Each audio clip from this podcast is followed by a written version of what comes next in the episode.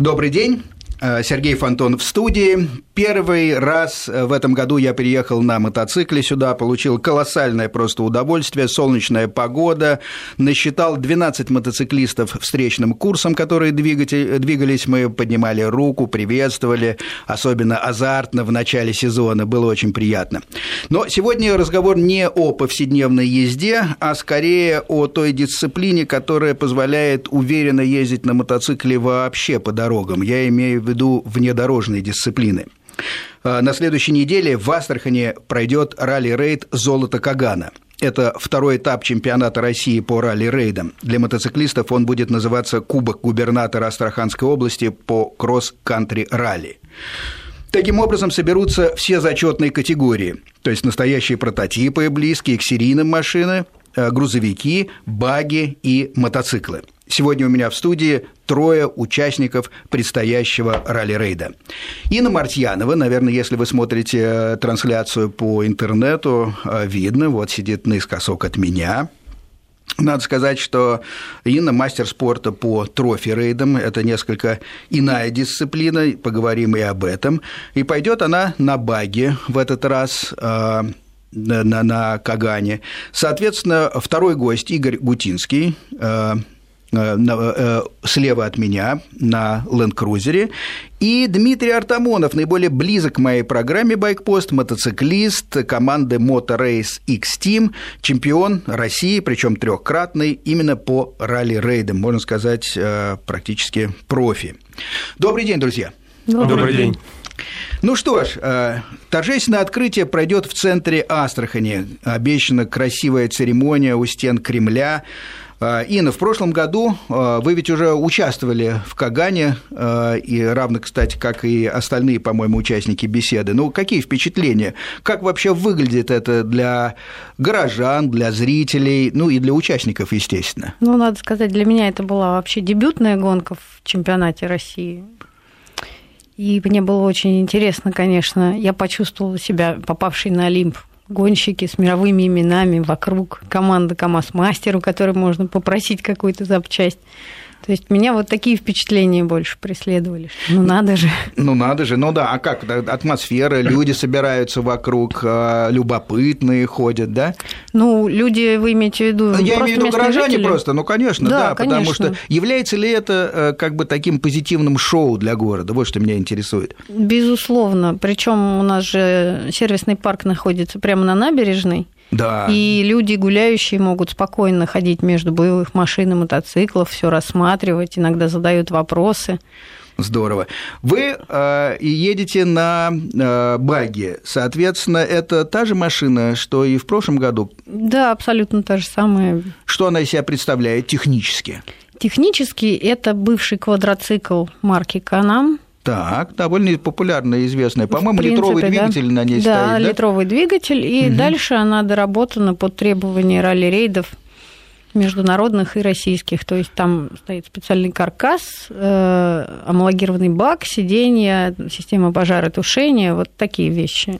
Ну да, на, на фотографиях я видел, она достаточно, конечно, трудно узнаваем, по-моему, изначальный канам, потому что вот это верхняя какая-то надстройка, может быть, меня смутила ну, визуально. Я, это наша крыша ну, из да, алюминия да. листового. Да, да, да, да, да. Вот. Но, а двигатель вы оставили прежний? Да, мы по, по техническим он, требованиям не можем его поменять. Он под сотню, по-моему, лошадей. 96. 96, да. да. Этого, в принципе, хватает. Э, она полноприводная, естественно. Да. Угу. Да, я помню, вы в прошлом году жаловались, что на заднем приводе там не очень получается по пескам идти. Было такое. Ну хорошо, теперь э, давайте посмотрим, кто идет на каких машинах. Э, ну, например, кто? Игорь, вы.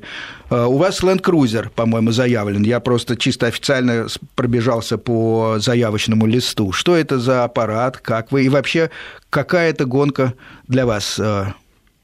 Ну, это хорошо всем известный Land Cruiser 200, так. популярный в нашей стране. Многие любят эту машину, любят эту машину за ее надежность, за хорошую подвеску и за ее технические качества. Там хороший мощный двигатель стоит. Э, то есть в своем классе это одна из лучших машин, самая мощная машина. Что позволяет на гонках, естественно, передвигаться с максимальной скоростью.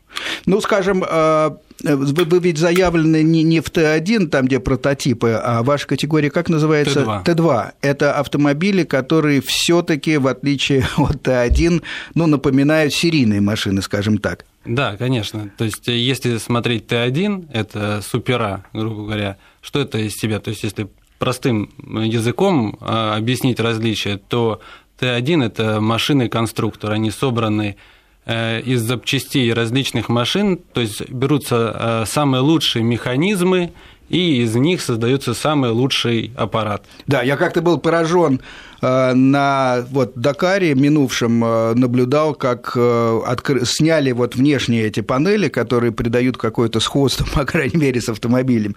И представила просто некая пространственная клетка, сваренная из труб, такая конструкция, и туда вставлены просто отдельные агрегаты. Двигатель, там мосты, там удивили меня сзади за сиденьями пилота и второго пилота, как у нас называют его штурманом, там, значит, такие огромные какие-то гидравлические домкраты с лапами внизу, которые позволяют машине подняться. В общем, э, фантастика, куча каких-то шлангов, э, жидкостное охлаждение тормозов. То есть она может называться мини, например, как большинство, так сказать, э, сильных спортсменов выступали на Дакаре, может называться Тойотой, но в действительности это просто конструктор. Да, она может выглядеть даже как УАЗик. Да. В общем, если есть такое желание, да, можно сделать и под УАЗик или под Ниву, но внутри будет стоять совершенно другой аппарат другими характеристиками. Так, а у вас? У вас все таки это честный Land Cruiser 200, его можно узнать и в профиле ФАС, да?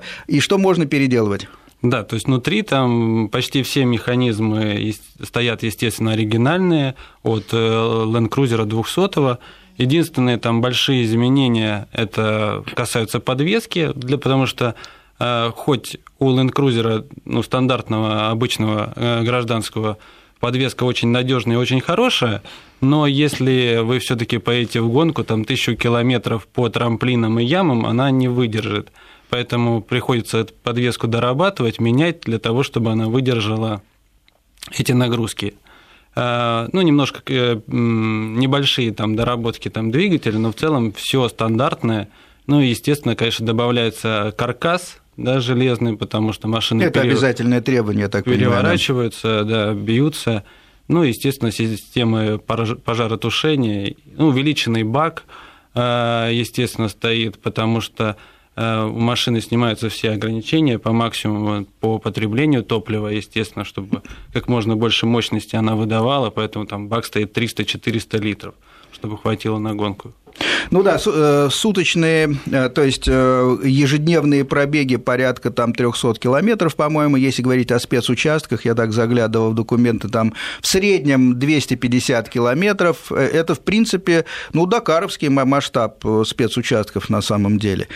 Э, и, конечно, Дмитрий Артамонов, э, мотоциклист, сидит напротив меня, э, человек действительно наиболее близкий по тематике нашей программы, представляет команду Motorace X Team. Дмитрий, на чем пойдете? Какая машина, какой мотоцикл, как подготовлен? Хускварна 450 кубических сантиметров объем. Я думал, что КТМ э, всех вытеснил, однако новые веяния. Хускварна на сегодняшний день она принадлежит марке КТМ. Ну да, я понимаю, что это Мария Ивановна несколько в иной юбке. Они входят в один холдинг, там, как да. он их называет. Вот. Э, мотоцикл подготовлен, доработан, естественно, то есть взят за основу э, базовый двигатель. 450, 450 по объему. Да, 450 кубических сантиметров. Вот, значит, э, установлена подвеска э, доработанная, потом, значит, э, изменены настройки, выхлоп установлен спортивный. Но подвеска бак. обычно делается конкретно под пилот, под, под да. ваш вес да, там, и да, так да. далее, и так далее. Это деликатная да. штука. И учитывая, надо иметь в голове, так сказать, представлять, по какому рельефу будет проходить гонка, насколько я понимаю. Ну, ну интересно, так. Да, то есть, ну, подвеска доработана на заводе, была, угу. и уже мы получили готовое изделие и установили его на мотоцикл. То есть, на самом деле, подвеска очень серьезная вещь, и тем более в таких длинных гонках она очень важна, потому что это основа основ. Для... Ну, друзья мои, конечно, что толку от мощности двигателя, если нет сцепления да. с поверхностью Земли? Естественно, это очень важно.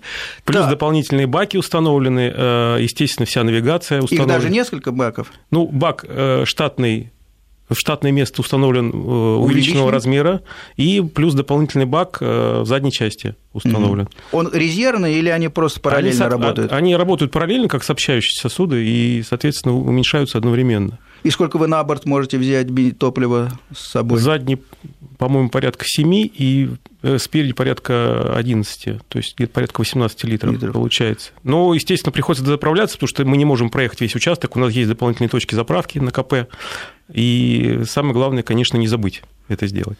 А, бывает и так?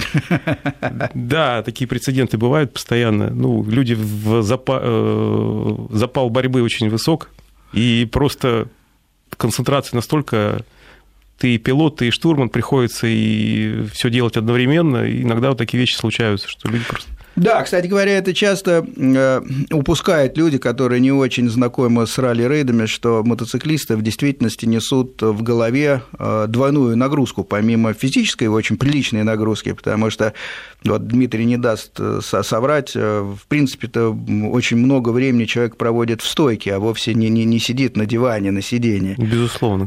Вот. И нагрузка на голову, потому что он сам себе штурман, сам себе и пилот, пилот, соответственно, если ругать, то только себя остается за ошибки, ну и хвалить тоже.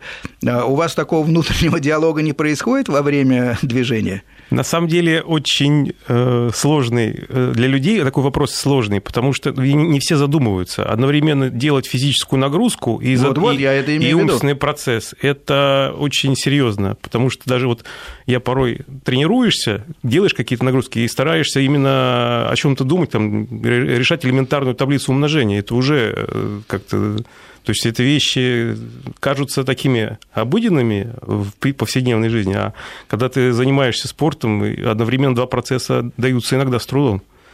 А, плюс меня всегда поражает вот этот вот, э, по-моему, это не изменилось, такой традиционный роутбук, он э, как ленточка перематывается у э, да. мотоциклистов, никакой электроники, это все на бумаге, да? Не, он электрический, но... Ну, электрический привод для перематывания да, да, да, да, рулона.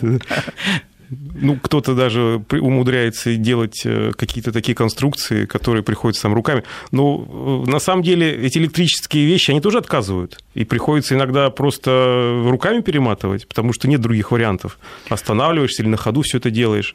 Да, на конце э, этапа дневного мне приходилось видеть мотики, у которых вот эта э, штука передняя, ее обычно как-то фамильярно называют башней, она как-то вся бывает э, повреждена, и становится понятно, что, дай бог, если навигационные приборы угу. правильно работают, а с навигацией тогда действительно приходится как-то руками перематывать, помогать себе и так далее. Но навигационные приборы стоят у всех, я понимаю, снарядов этих раллийных одинаковые, то есть есть прибор так называемый называемый «Сентинель», по-моему, говорили на пресс-конференции, э, эта штука пришла у нас э, из Дакара, и слава богу, что это оборудование купили. То есть я поясню нашим э, слушателям, что, в принципе, есть такая проблема – на узких дорогах, когда действительно, несмотря на то, что старт раздельный, через там, определенный промежуток времени, времени уходит на дистанцию машины и, и мотоциклы. Но все равно, конечно, по ходу дела кто-то нагоняет, кто-то обгоняет, и когда узкие дороги, бывают проблемы. Кстати говоря, доходило до жарких споров, а иногда и автомобильными шлемами дубасили друг друга на, на, на, на финише, потому что что ж ты мне не уступил, и причем именитые гонщики, на самом деле, из первой десятки.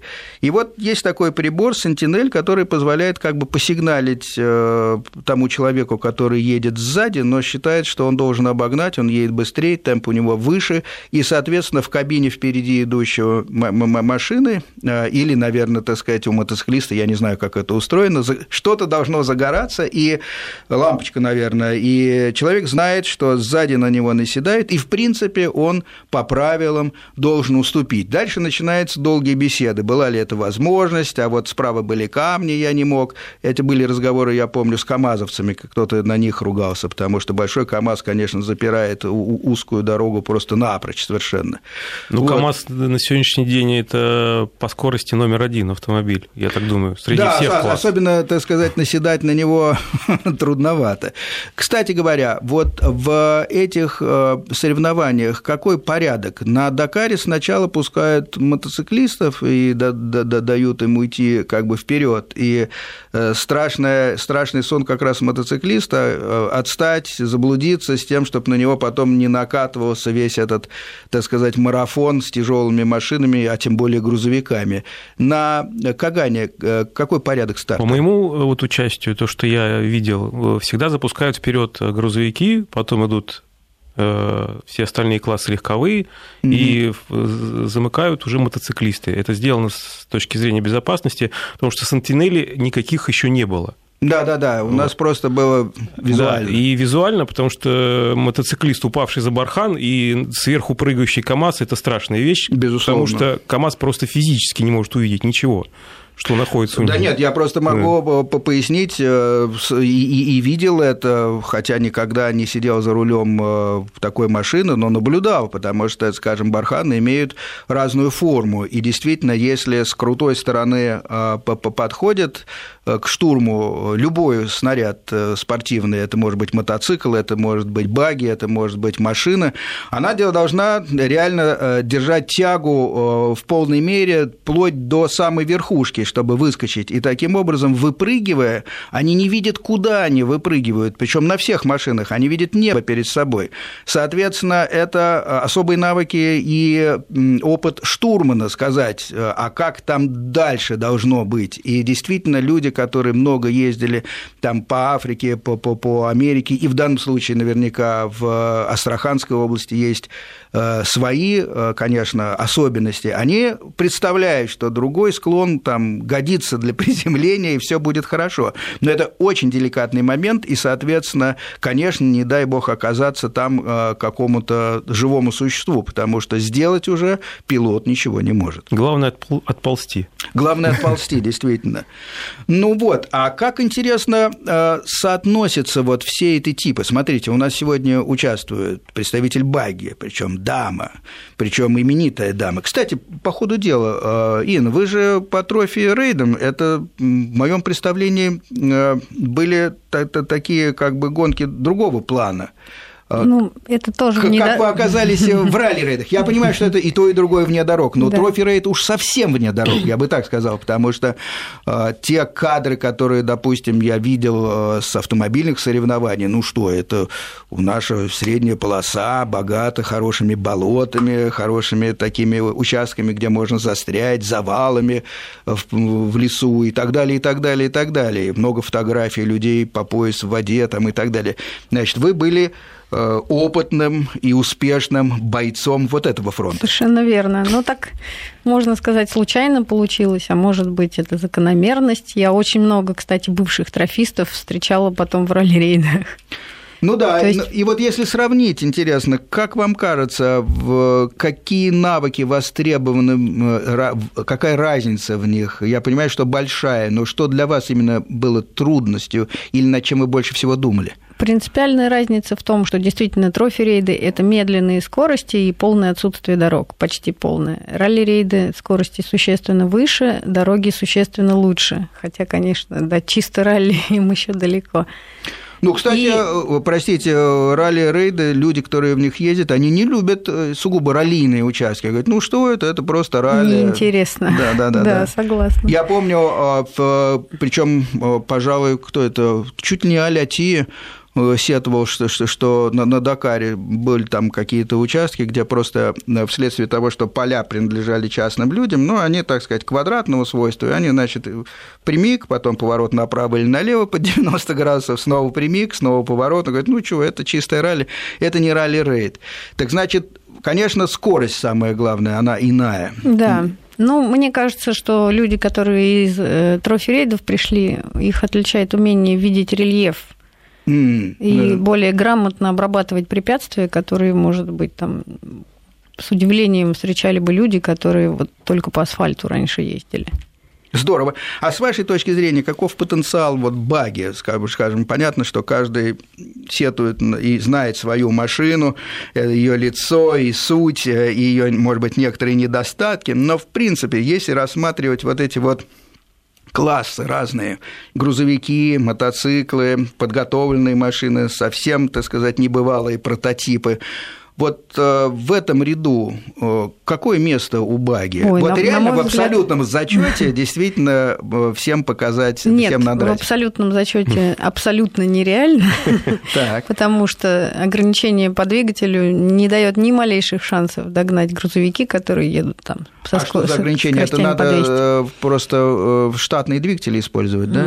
Двигатель объемом тысячу кубов кубических ну, сантиметров. То а есть, если поднадуть его? Надув запрещен а. в нашем конкретно классе. Угу. То есть это уже будет не Т3, а Т1, какая-то разновидность. Это Жан-Луи будет... Шлиссер, я помню, да, увлекался наверное. этим, да-да-да. Но, на мой взгляд, совершенно потрясающая перспектива у этих вот легких маленьких кибиток, потому что их э, чуть легче, чуть дешевле подготовить, чем полноценный внедорожник. При этом ну, совершенно феерические ощущения от управления. То есть вроде бы как ты в машинке, но машинка открытая, и вот это вот пыль и ветер в лицо, и все, ты очень низко над дорогой, ты очень чувствуешь каждую кочку. Не знаю, мне кажется, это очень интересно должно быть потенциальным гонщиком. Ну, а, а скажем, э, Дим, э, как вы считаете, могут мотоциклисты в абсолютном зачете, ну, теоретически, я не претендовать на первое место, то есть условно пройти спецучасток быстрее всех? Теоретически могут. Э, Все зависит, конечно, от самого спецучастка, насколько он имеет рельеф какой, да, в этом спецучастке. Чем больше каких-то препятствий, ну, затыков так называемых, и, соответственно, у мотоциклиста шансы возрастают. Если много прямиков таких ходовых, и КАМАЗ просто идет как лайнер да, по пустыне, там, ну, соответственно, конкурировать с ним сложно, там просто какие-то, ну, там какие-то уже такие технологии совсем у них. Ну, у них есть ограничение, правда, официальное 140 км в час, они не имеют права вроде больше. 160, по-моему, или не знаю. Нет, 140, 140, вот я сейчас смотрел э, как раз «Золото Кагана», там 100, 140, и мне казалось, что последний Дакар, как, ну, мы все время ссылаемся на Дакар, потому что, ну, это как бы хорошо организованная гонка, мировая, там, понятно, и там тоже было 140. Но э, сколько, кстати, идет мотоцикл? Вот иногда... Максимально? Я, да, я не имею в виду технически. Ну вот, скажем, на приличных участках, где, участках, где это возможно. Больше вот, 150. Больше 150, пиковая такая мощность. Да. Я не говорю, ну, что это все время. Вот, э, разогнал, соответственно, какие-то ну, да. участки. Ну, все время невозможно. Да нет, нет, никто ну, об понятно. этом не говорят. Э, просто как бы реально порядка 150. Средняя скорость получается порядка 80-90 бывает. Такие вот, если скоростные участки. Бывает, если э, много препятствий, то 60 и 50, да. может быть. То есть... Ну, тут наши слушатели не должны питать иллюзий. Средняя скорость – это примерно как средняя температура по да. больнице. Надо очень ясно представлять, по какому рельефу, потому что, извините, бывает, так сказать, так, так, такие э, условия, что и 60 не, не, не, не, нельзя держать, или 80, ну, поэтому средняя скорость – это условно условная штука такая. Были такие гонки, я сейчас не помню, там были КАМАЗы или там какие классы были. Ну, в общем, э, приближались мы, э, мотоциклисты вообще приближались очень э, к абсолютным, к абсолютным результатам по времени. Особенно какие-нибудь тяжелые зимние гонки, где много таких всяких вот препятствий естественных уже там в виде сугробов, льда и всего остального то мотоциклисты показывали хорошие скорости.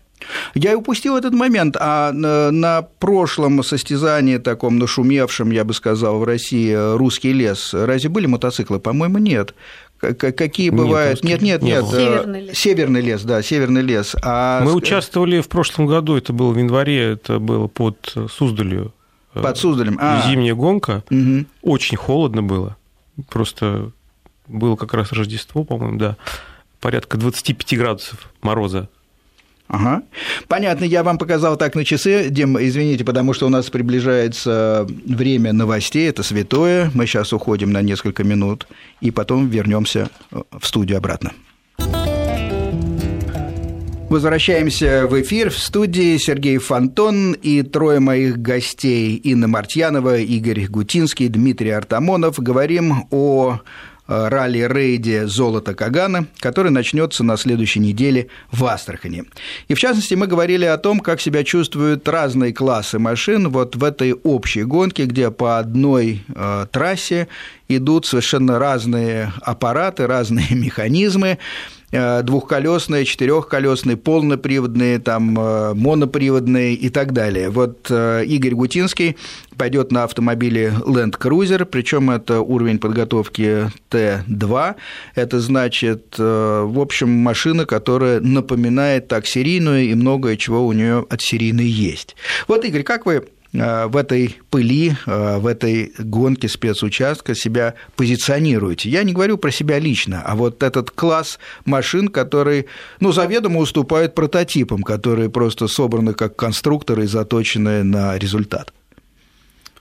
Ну, если говорить там о разнице классов там, Т2 байков и э, баги, да, то можно сказать, что те, кто едет, едет на машине, те чувствуют себя более, более комфортно, комфортнее многих других гонщиков.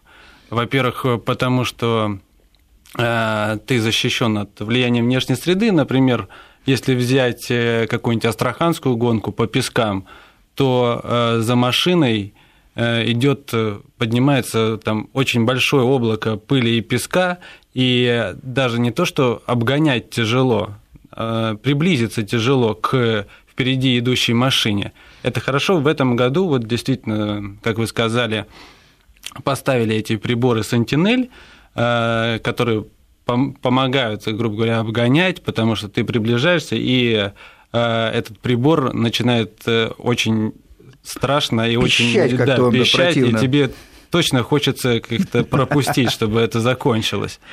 Но кроме того, что ты защищен от э, пыли, да, тебя, многие машины в общем-то, оснащены кондиционерами, да, и когда ты едешь э, по астраханской гонке, э, в песках температура 40-45 градусов.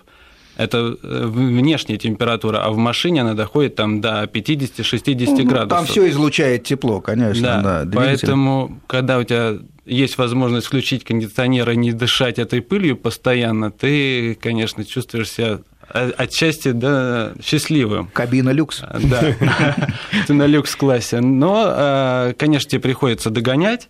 Очень сложно на каких-то участках обгонять машины, да, потому что пыль, ты не видишь э, трассу, там, если ты обгоняешь где-то сбоку, тебя по дороге может э, встретиться все что угодно, начиная от ям, заканчивая какими-нибудь большими камнями. Камни, конечно, да, да.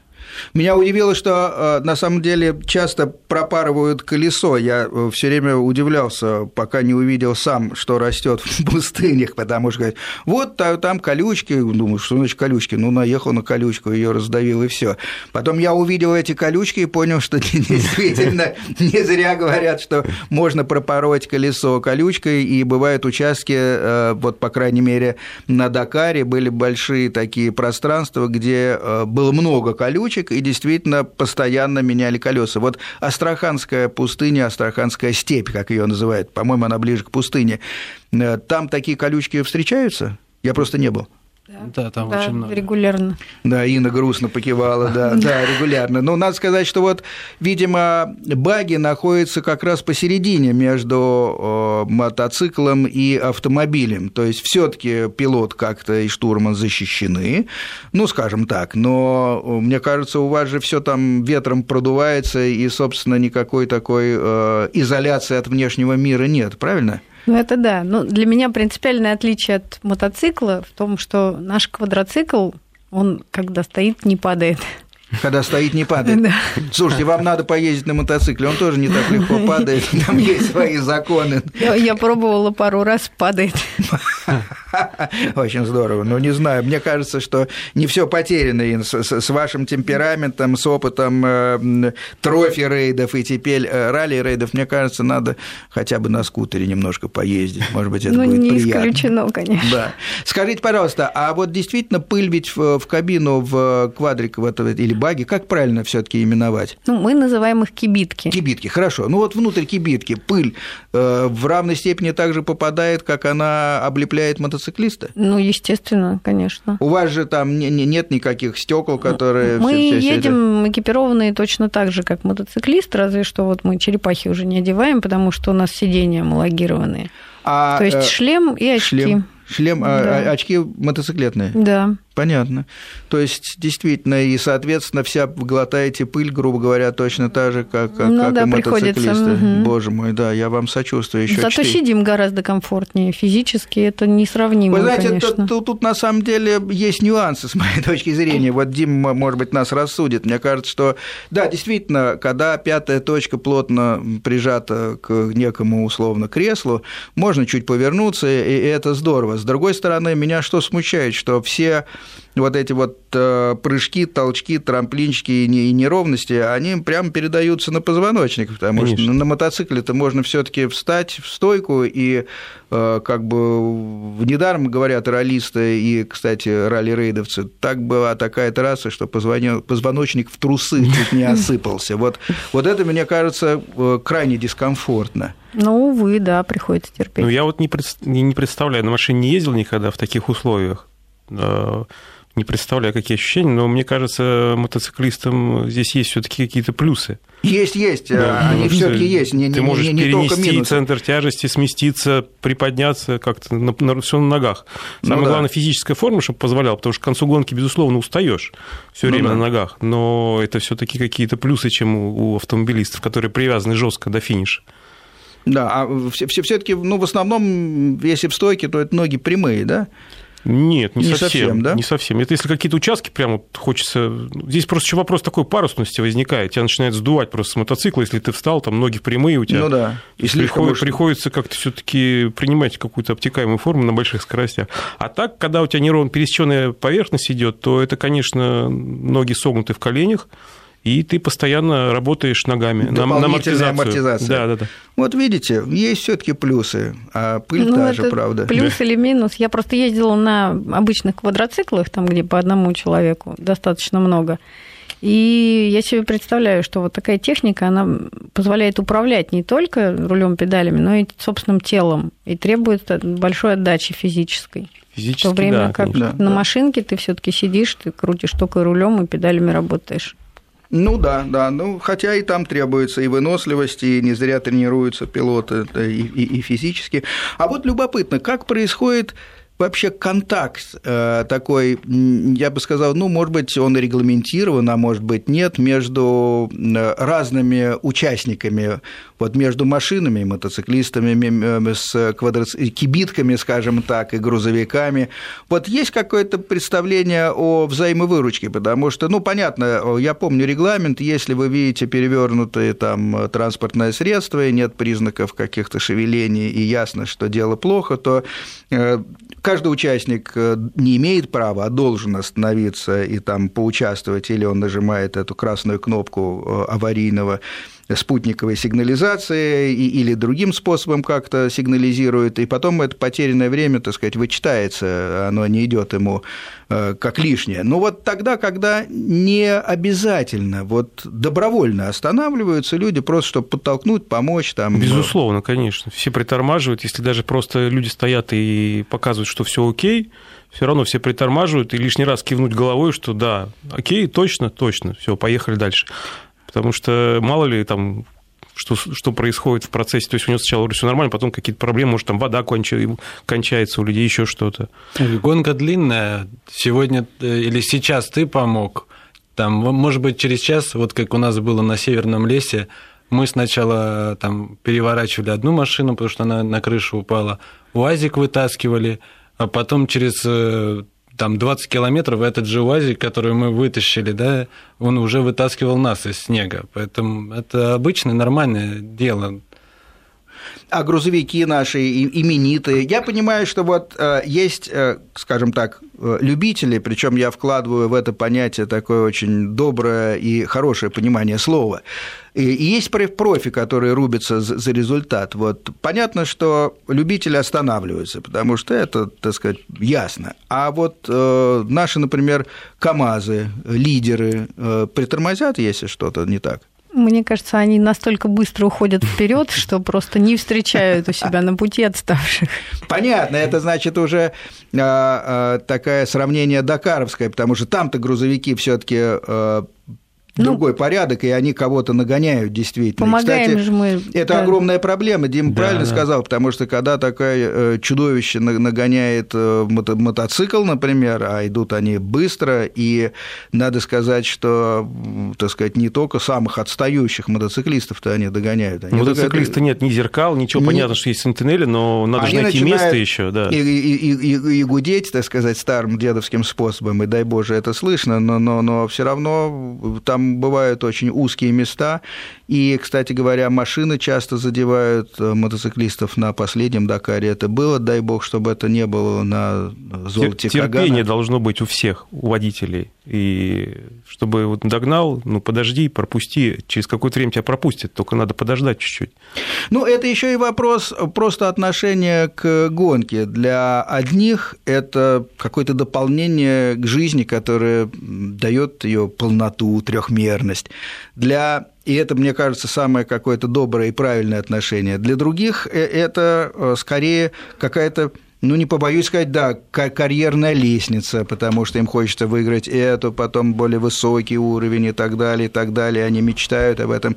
И тут может появляться какая-то такая зашоренность, и, мне кажется, вот разумное чувство плеча уже уступить. Ну, поговорим об этом чуть позже.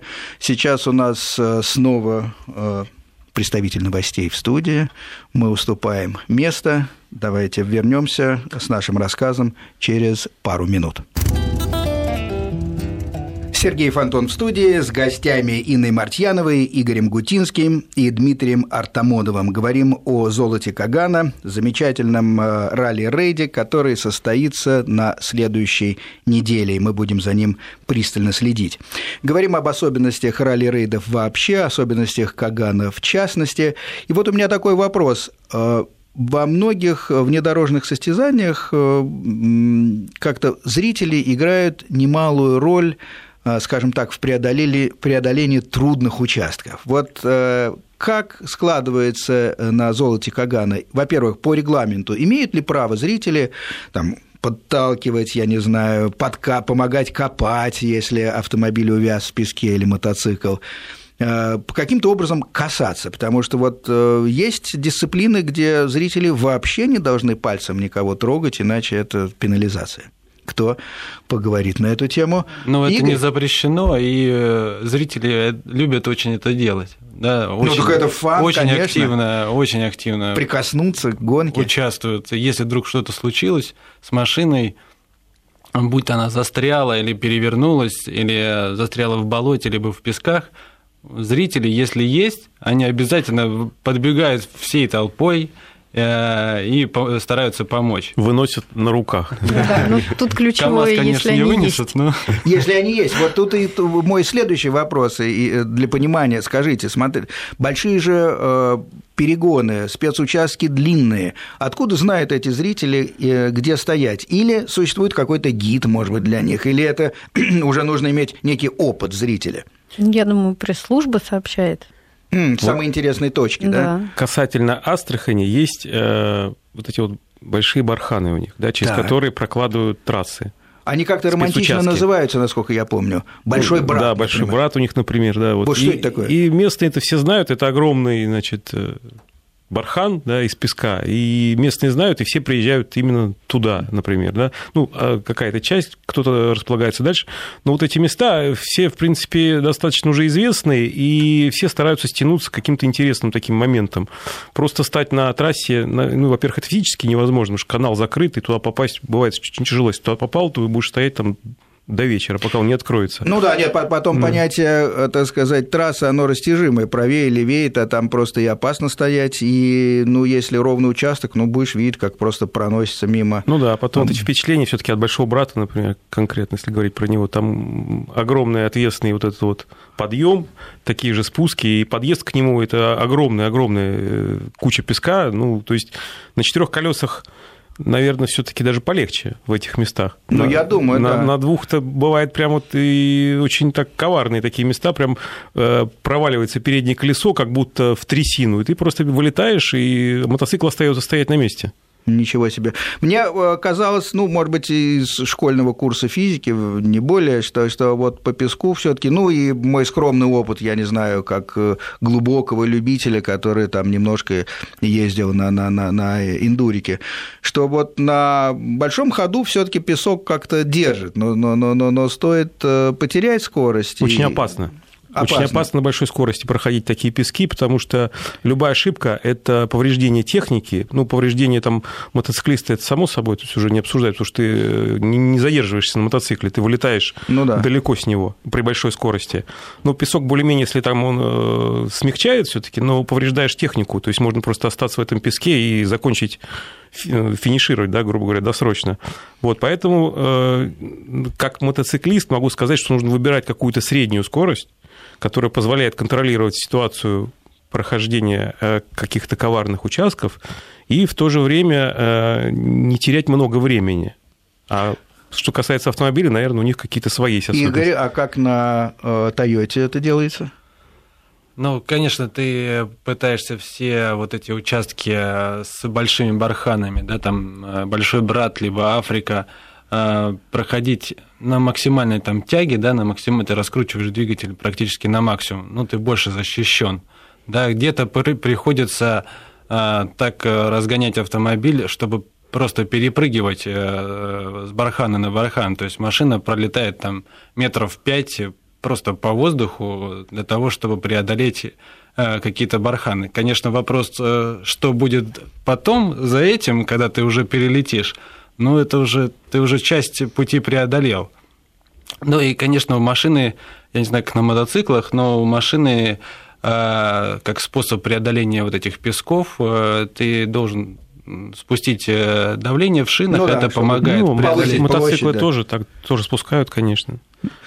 Ну, а как на кибитках, Ин? Вы знаете, я вот с Игорем соглашусь. Конечно, мы стараемся тоже проходить на ходах. Вот так. Да. Но можно не, сказать. Не всегда это безопасно. Но тут нужно соблюдать компромисс разумный между скоростью, с которой ты успеваешь выбрать траекторию, и скоростью, на которой ты можешь пройти эти пески. Автомобилистам есть... сложнее, они вытаскивать сложнее свою технику. Мотоциклисту можно собраться и да, подмышку его взять и отнести долго. в сторону.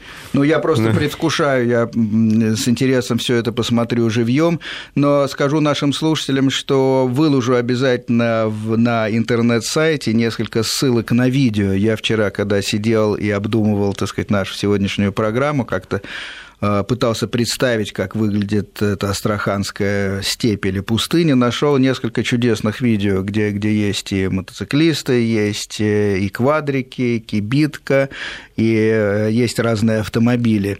Очень любопытно, стоит один раз, видимо, мне кажется, посмотреть, поэтому заходите на сайт, я думаю, к вечеру или завтра я уже все это выложу.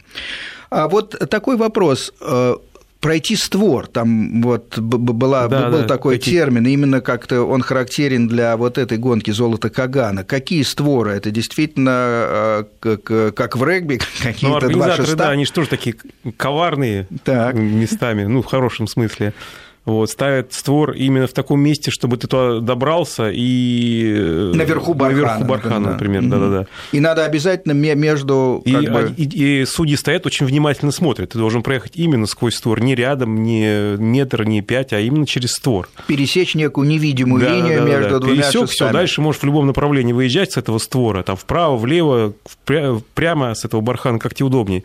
Но пересечь должен однозначно. Ну, как правило, они, видимо, стоят не очень удобно, я так понимаю. Да. Но в самом труднодоступном месте. Итак, вот таких барханов несколько. «Большой брат» – это чудное название из Орвала. Потом э, «Африка» другой да. называется, да, видимо, он действительно напоминает э, африканские все эти трудности.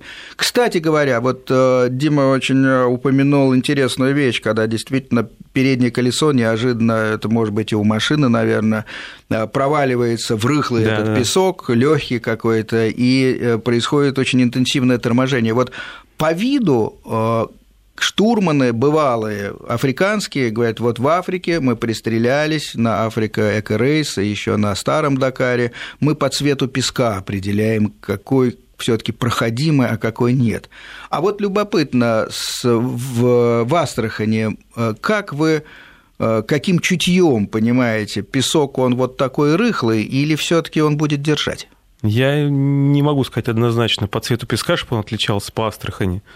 Э, здесь уже какая-то интуиция, что-то растет, какая-то колючка, ты понимаешь, что здесь есть зацепиться, За что зацепиться. зацепиться да.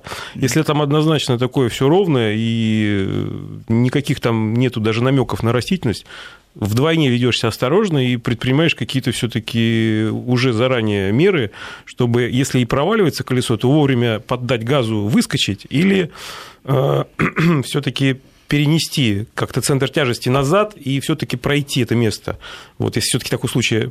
Но у меня такое, такие случаи постоянно случаются, и много раз, естественно, и падение происходит.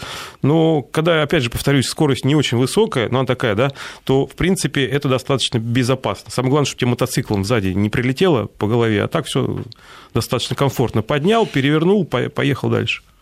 Ну, друзья, мне очень бы хотелось, наше время подходит, к сожалению, к концу, пожелать вам всяческих успехов, конечно, и чтобы, в принципе, вот э, такие ралли-рейды больше походили на праздник и для зрителей, и для участников, конечно, потому что в первую очередь все-таки мы озабочены тем, чтобы все это доставляло и удовольствие э, со всех сторон, как, как тем людям, которые изнутри смотрят, так и снаружи, зрителям и было безопасно. И очень приятно, что, что все-таки на должном уровне, судя по всему, у нас будет организовано это мероприятие, потому что, смотрите, прекрасный старт запланирован у стен Кремля, затем этот самый сервис-парк э, на набережной у Волги тоже такая праздничная штука. И еще э, я высмотрел какую-то забавную фразу о том, что награждение будет у поющего фонтана. Ну, здорово.